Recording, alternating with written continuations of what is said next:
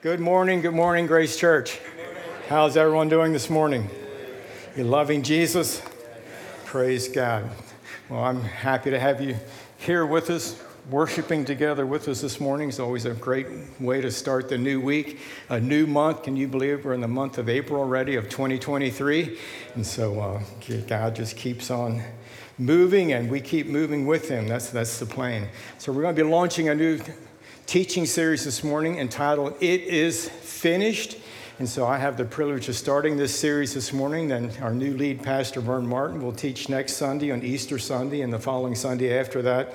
Then I will wrap up the series then on April the 23rd. So we have great things in store, a lot of uh, good teaching, good, good uh, word going forth, and just believing that, that God's hand is on us here not only individually, but corporately as a church. And for those that are uh, joining with us online, we, we consider you very much a part of the church here. And so we want to thank you for worshiping together with us and staying tuned for the Word of God.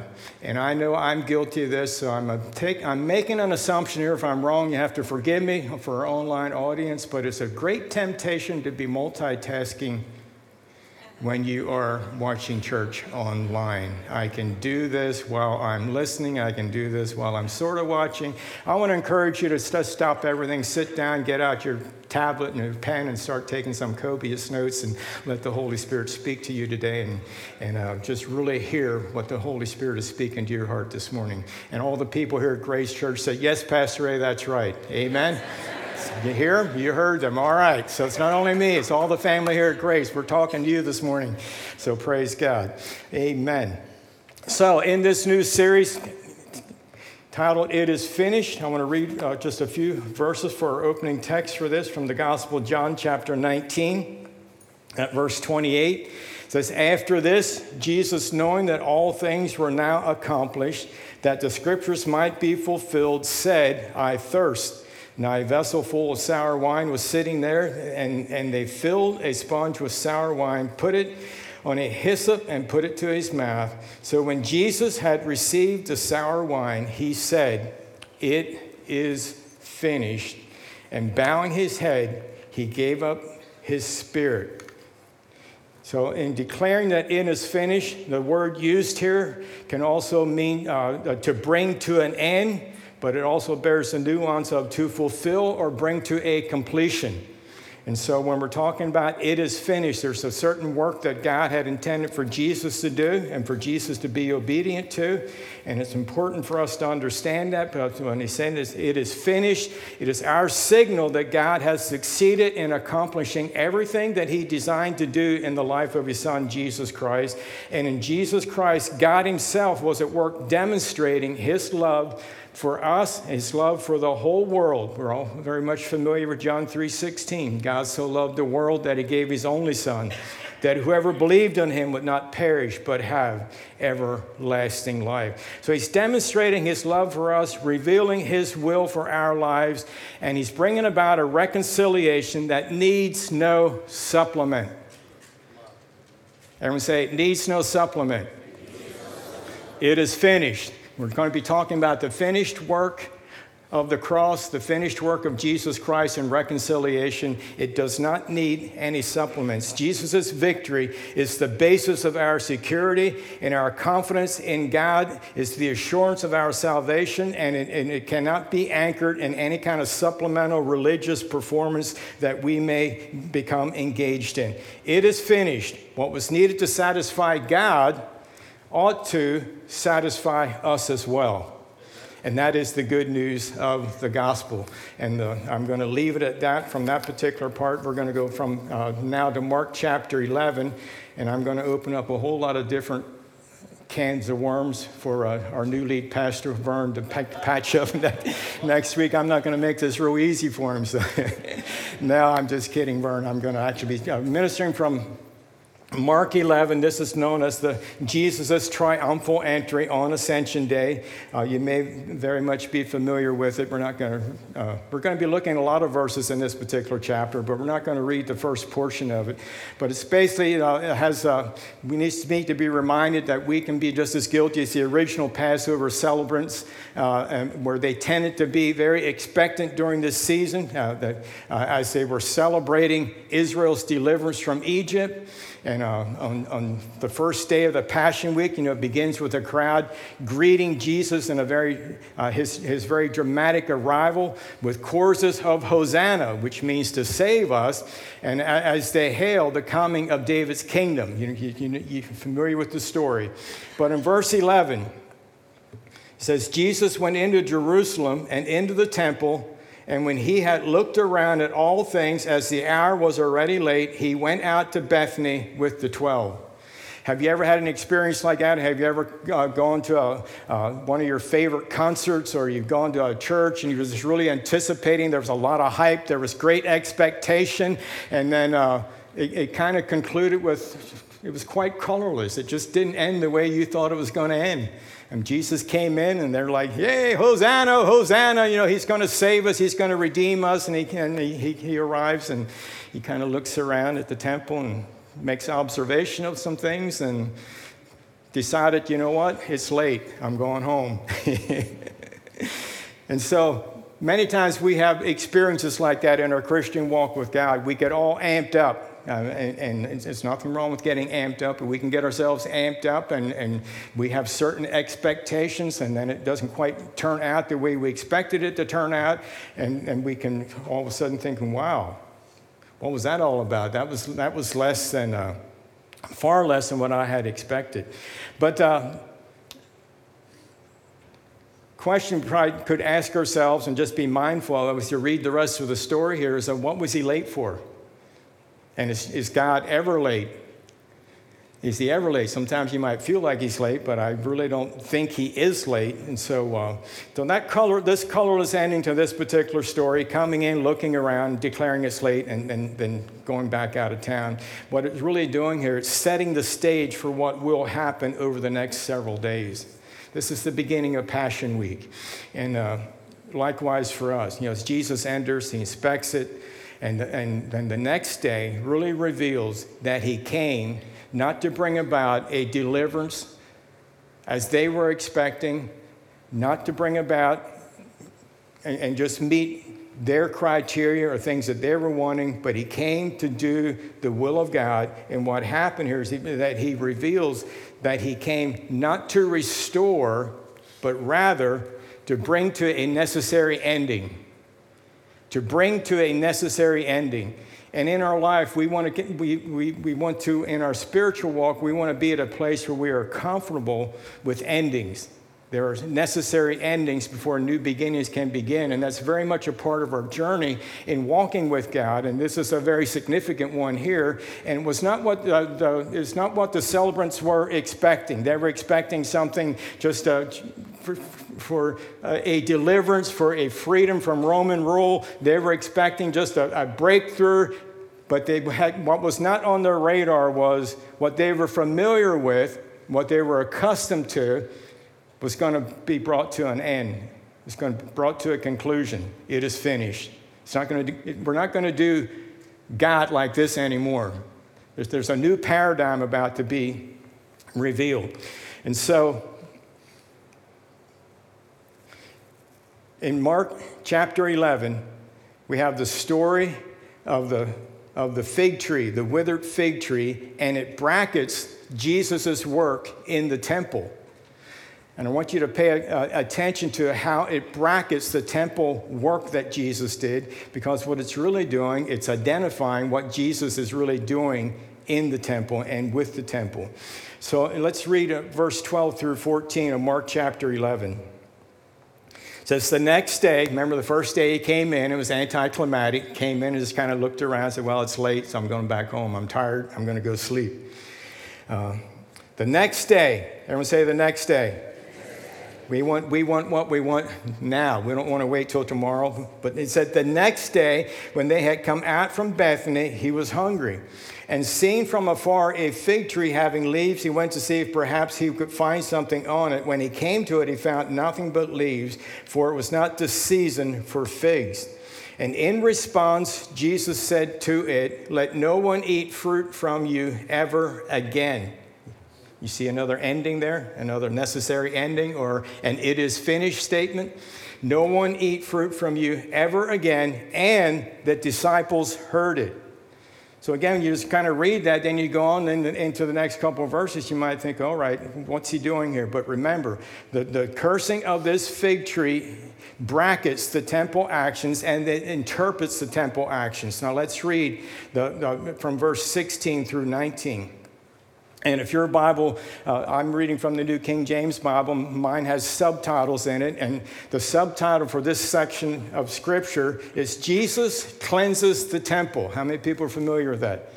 Jesus came in, and we came in. If you ask, if you ask a lot of people, they say, "What did Jesus ride into Jerusalem?" He came in on his donkey, and then he went back out. The next day, he came in and he cursed the fig tree. The second thing he did is he cleansed the temple. I want to challenge you today to change your mindset on the cleansing of the temple, because he really did not cleanse the temple. In reality, he brought it to a necessary ending. Everyone say necessary ending. All right, let's read it now. So he came to Jerusalem. Then Jesus went into the temple and began to drive out those who, who bought and sold in the temple and overturned the tables of the money changers and the seats of those who sold doves. And he would not allow anyone to carry wares through the temple. Then he taught, saying to them, Is it not written, My house shall be called a house of prayer for all nations? But you have made it a den of thieves. Jesus is quoting here from Isaiah 56, verse uh, uh, 1 through 8 of Isaiah 56. I encourage you to read that sometime because it really brings out a dramatic effect here of that God's love is for all nations. As my house shall be called a house of prayer for all nations, but you have made it a den of thieves. Everyone say den of thieves. Now, if you know anything about foxes, foxes live in dens. But I also want you to realize and recognize that foxes, you know, foxes are known to steal the farmer's chickens, right? The stealing of the farmer's chickens does not occur in the den. But in the den among their peers, it is perfectly acceptable and normal to say, ah, you're a great fox. You stole three chickens tonight. There's no reprimand saying, hey, you need to stop stealing, you need to go buy these chickens from the farmer. So basically, what it's saying here is in the den, that's not where the, that's not where the theft is going on. That's not where the thievery is taking place, but it's, it, it, it, it is permitted, it is allowed, it is culturally acceptable. And in the churches, sometimes we can fall guilty of not addressing things that need to be addressed and just accept them as it's culturally acceptable. So, yeah, you're safe here. That's not my message today, but that's one of those I'm going to let Pastor Vern clean that up for you next week. well, what exactly is culturally acceptable and what's not culturally acceptable? So, anyway, just have that, just recognize, just keep that thought in mind there about the, the den of thieves. I thought that's an interesting analogy there that, that Jesus gave us, an interesting word picture. Verse 18, and the scribes and the chief priests heard it and sought how they might destroy him, for they feared him, because all the people were astonished at his teaching. When evening had come, he went out of the city. So remember, he cursed the fig tree, the next, so he's coming in. The next day he's coming in. He's addressing the temple issues. And in verse 20 he says, In the morning, the next morning, as they passed by, they saw the fig tree dried up from the roots. And Peter, remembering, said to him, Rabbi, look, the fig tree which you cursed has withered away. So Jesus answered and said to them, Have faith in God. Have faith in God. And so the the cursing of the fig tree is bracketing the temple actions and interpreting it because we see in verse 15 through 19, we have the cleansing, or I'd like to just, if, you, if you're at liberty to do that, and if you have that subtitle in your Bible uh, where it says Jesus cleanses the temple, you may want to scratch out that word, cross out that word cleanses, and put the word closes, closes the temple. So let's take a look at the temple and the Jesus' actions in the temple. And the reason, uh, just, just focus on the temple just for a few moments. For the participants, the worshipers, and the one that's were excited about Jesus coming into Jerusalem, that the temple was the central institution of Israel's religious, political, and economic, economical life. Religiously, the temple marked the separation between the holy and the secular, and it became the symbol of God's abiding favor and presence among his people. Politically, the temple, it was the power base and the source of wealth, economic wealth, for the priestly hierarchy who ruled Judea under Roman rule. And economically, it pretty much dominated as the central bank.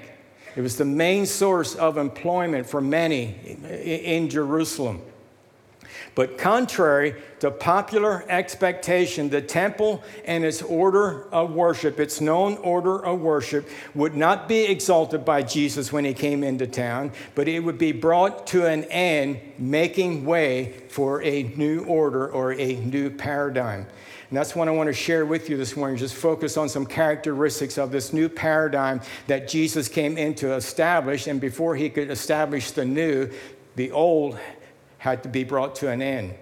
In our lives, many times old things have to cease before something new can start. We're in the season of springtime right now. Last fall, uh, our, our, trees and, and, vegetation pretty much stopped growing. Everything went dormant. The trees, you know, the leaves fell off the trees. And, you know, as, as sad as that can be when we go into that dormancy of the late fall and winter months. And, but now we're seeing the fruit of it because that season came to an end. We're now uh, right at the very tip of experiencing a new season of vibrancy, of growth, and, and flowers are blooming, and, and, and, and new, uh, new tr- leaves are pushing out of the trees. And so it was a necessary ending for a new beginning in life, you have many endings for new beginnings. So uh, you, you, can apply that in so many different ways. But let's just take a few moments and let's talk about some of the, what I see as some of the, the major characteristics of this, of this uh, new paradigm that, that, that Jesus is establishing by bringing an ending to the old.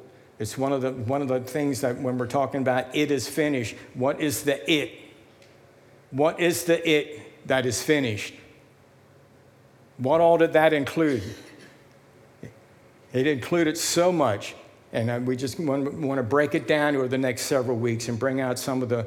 Uh, obviously, we can't do it all in four weeks, but we, we want to just share with you when we think about it is finished. Did you ever just take a moment and what, what is it? What is the it that is finished?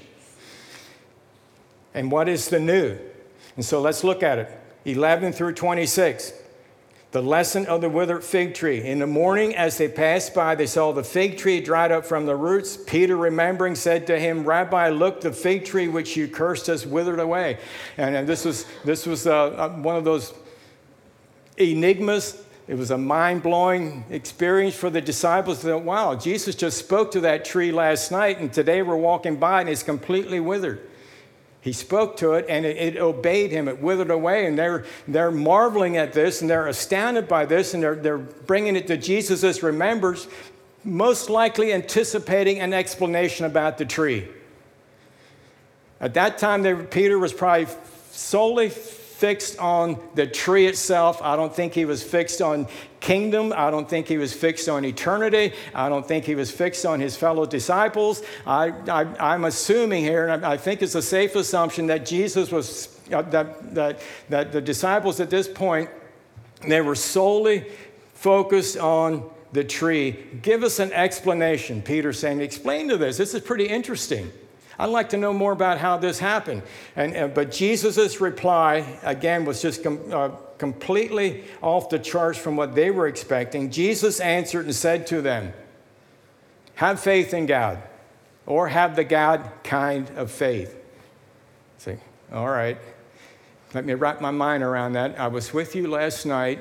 You saw the fig tree, and you looked at the fig tree, and you saw the leaves, and as you approached the tree, it didn't have any figs on it, and so you really lost your temper. You lost your cool and you cursed the fig tree. Curse the tree. I thought you were Jesus. Jesus replied, Have faith in God. Have faith in God. He doesn't explain to the disciples the significance of what happened to the tree when they are just marveling at what happened to it. Rather, he is placing an emphasis on the new, the new coming alive, the coming alive. What Jesus was doing with the fig tree is he was bringing to an end, he was using it as an illustration. The tree looked like a perfectly healthy fig tree expecting to see fruit on it, but found none. What he was doing is he cursed the tree whose leaves were hiding or covering over fruitlessness. The fruitlessness in our lives, fruitlessness in the institutions of God, in, in the church, or in our personal lives, or collectively as a church. God doesn't think kindly on that. We can't cover over and fake it thinking, oh, I'm being fruitful, I'm, I'm being peaceful, I'm being loving, I'm being kind, and inside we're all amped up and you know, it's just not going well. And we're not being kind. We're not being loving. We're not walking in wisdom, but we're putting on a, we're, we're putting on a false front. That's what Jesus was addressing. And the temple was, was like that. It had all this activity going on. It had all the religious, political, and economic, economical uh, activity going on, but it was, it was not bearing kingdom fruit. Jesus is looking for kingdom fruit. And so that's why he cursed that tree. And then he, he orders and says, Have a faith in God. I'm introducing to you a new way of worship, a new way of interacting with God, of, of, of connecting with God. And, and, and in this new paradigm, there's several characteristics. I'm going to give you four of them. The first one, the first characteristic of this new paradigm is an inclusive love and inclusive love, found in verse 17. Back up when it says that Jesus was cleansing the temple. It says, Then he taught them, saying to them, Is it not written, My house shall be called a house of prayer? A house of prayer for all nations. And we say, For all nations. So that's an inclusive love. God so loved the whole world, all the nations of the world. There's no space there's no space in our hearts, in our walk with God, to be prejudiced, to be anti Asian or to be anti African or to be anti American or to be anti any nationality, but for all nations. So the new paradigm that is being introduced as a result of bringing an, an ending, a necessary ending, and it is finished statement to what was known under the old covenant, this new covenant that we have with God is characterized with an inclusive love. God never intended for the temple to become a national shrine for Israel only. He wanted it to go out to, you know, his, his grace and mercy was to be extended to an entire world. So, number one characteristic that you'll see and experience is an inclusive love. The second one, is found in verse uh, 22 and 23 when Jesus answered and said to them, Have faith in God, for surely I say to you, whoever says to this mountain, Be removed and be cast into the sea, and does not doubt in his heart, but believes that, that those things he says will be done, he will have whatever he says. The second characteristic is that we now have a direct access to God through prayer. You can now approach God and you can come to your heavenly Father. Ephesians 3:12 tells us that we now have access with confidence through faith in him. Hebrews 4 and verse 12 tells us that we uh, invites us to come boldly to the throne of grace that we might find mercy and grace to help in the time of need. Uh, John 15 and verse 7, Jesus said, If you abide in me, my words abide in you. Ask what you will, and it will be done for you. It will be given to you. So we have direct access to God through prayer. We no longer need to go through a, a, a, another person. You don't need to go through a priest. You, at any time, anywhere, as a child of God, you can go to God, and He hears your prayers, and He's, and he's willing and able to answer your prayer. Amen. Isn't that an awesome characteristic of a new paradigm? Don't you like that a whole lot better and saying, oh my goodness, I have a need here. I, I, I need to ask God. And uh, okay, let's get the lamb, get the best lamb, the, you know, the, the, the healthy lamb, can, no blemish, get the, get the best one and let's take it to the priest and slaughter it up so he can go to God on my behalf.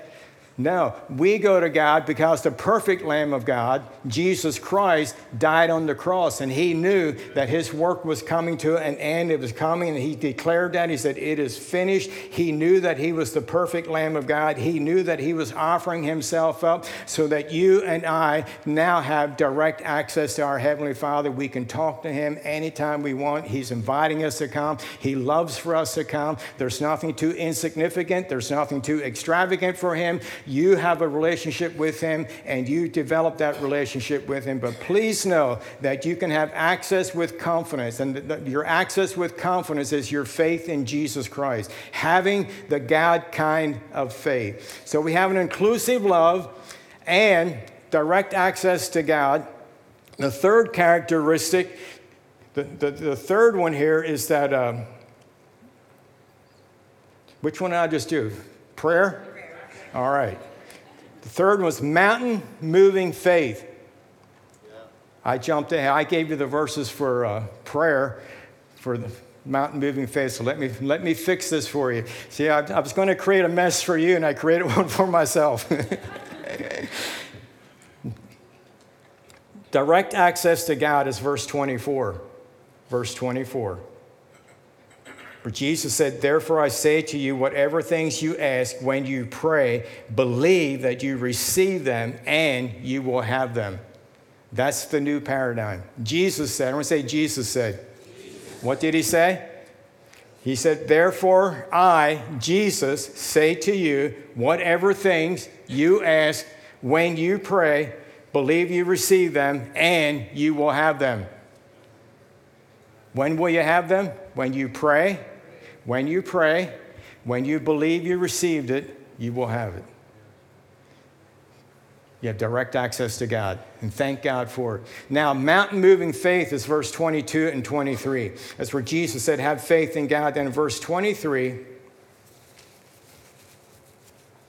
Jesus again is speaking here. He said, Assuredly I say to you, whoever says to this mountain, be removed and be cast into the sea, does not doubt in his heart, but believes that those things he says will be done, he will have whatever he says. The new paradigm is an inclusive love for all nations. It is a direct access to God through prayer. And you also have deposited within you a spirit of faith. Jesus tells us, uh, the Apostle Paul wrote in Romans chapter 12 that to each one has been given a measure of faith, Romans 12, 3.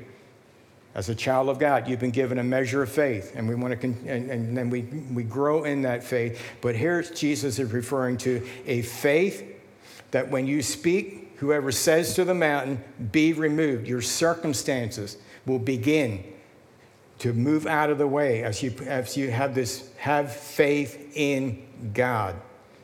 Whoever says to the mountain, Be removed, be cast into the sea, does not doubt, but believes that those things he says will be done, he will have whatever he says. I just want to encourage you to take those few verses Jesus' statement there, verse 22, 23, 24, and just meditate on those and just read them and just ask God to bring you, to, to, reveal the insight that He wants you to glean from that. There's, there is so much and so much power in these words that Jesus is bringing out here as He's bringing a close to the, the original temple order of worship and, and, and, and basically just giving us some characteristics that we can be anticipating and looking for and experiencing in this new paradigm, in this new relationship with Him as a result of the old covenant being done and being established and transferred into a new covenant with Jesus based on better promises. So, really, really just take some time and just don't rush through this and just read these and just allow the Holy Spirit to speak to you, to speak to you. Then, number four characteristic of this new paradigm We have an inclusive love. We have uh, direct access for prayer. We have mountain moving faith. And number four is characterized by forgiveness. Everyone say forgiveness. In verse 25 says, And whenever you stand praying, if you have anything against another, forgive him, that your Father in heaven may also forgive you your trespasses.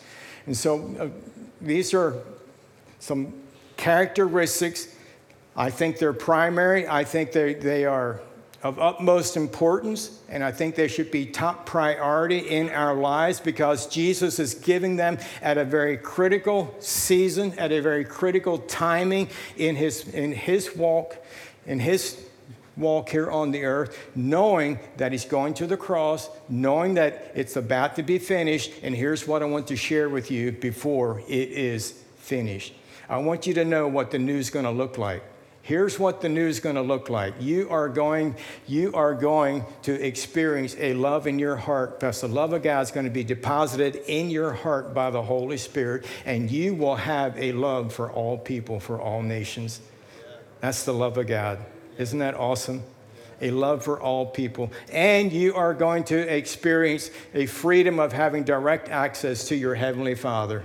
Bring your petitions before Him. Intercede. He hears you and He desires to answer your prayer. He, he's hearing and desiring to answer. And, and grace and mercy are, are, available to us in that time of need. And, and please realize that you do have a mountain moving faith. Keep it simple. I want to say, keep it simple. Don't get caught up in the arguments of what faith or what's hyper faith or what's not hyper faith. I think the simplest measure of faith that Jesus has given us compared to what the world has to offer is hyper faith.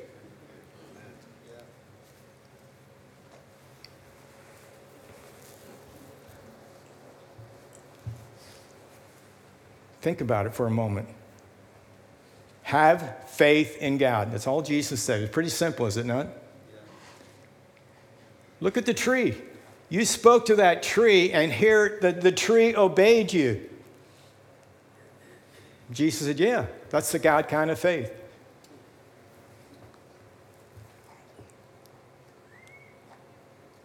It's a characteristic of the new paradigm that we're in love, prayer, faith, and forgiveness.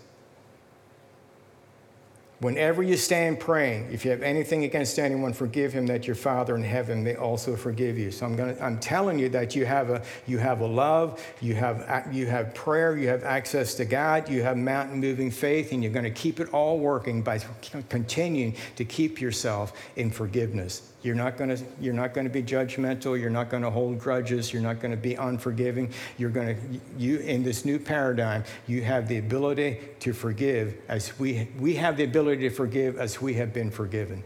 And as we work on these things, we're going to begin to see that all the benefits, the fruit of this new paradigm, this new creation in Jesus Christ blossom. And, and, and we see our Christian faith, we, it begins to, uh, it begins to be real to us.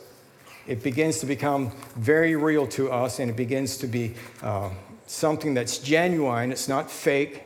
We're not just parroting things that we really don't believe, or we're not uh, being judgmental towards people or towards other nations, but we're just simply being God's representatives here on the earth while we are here. Amen? Amen. Thank you, Father. Father, I thank you and I praise you that uh, Jesus Christ the Son of God, we believe that he came from heaven to earth on mission to go to the cross to shed his blood to forgive us all of our sins. As we've received that, Father God, we have come into the family of God, totally forgiven by God, and given a brand new slate, clean opportunity, Lord God, to be without sin, and most importantly, with the gift of eternal life. So we thank you for that in Jesus' name. Thank you for forgiving me before you asked me to forgive others. But now that I have been forgiven and your love has been deposited in my heart, I also have the strength within me, the ability within me to be walking in love and to be walking in forgiveness. Therefore, my prayers and my faith are no longer hindered, and I thank you for that in Jesus' name. With eyes closed just for a moment, an attitude of prayer. Perhaps you're in here today and you say, I have never received the forgiveness of God into my life. Uh, I didn't know He offered it to me so freely. He did. He offered it to us well, so freely. He, it's free to you. It cost God His Son, Jesus Christ, His life.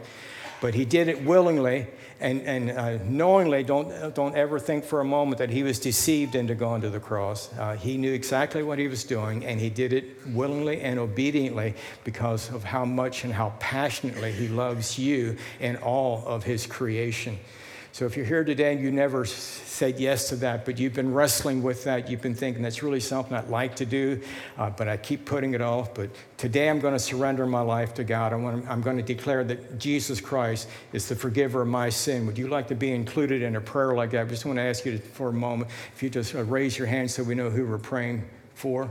Anyone in here in the sanctuary this morning? You're saying, I'd love to be included. Thank you. I see that hand. Is there someone else?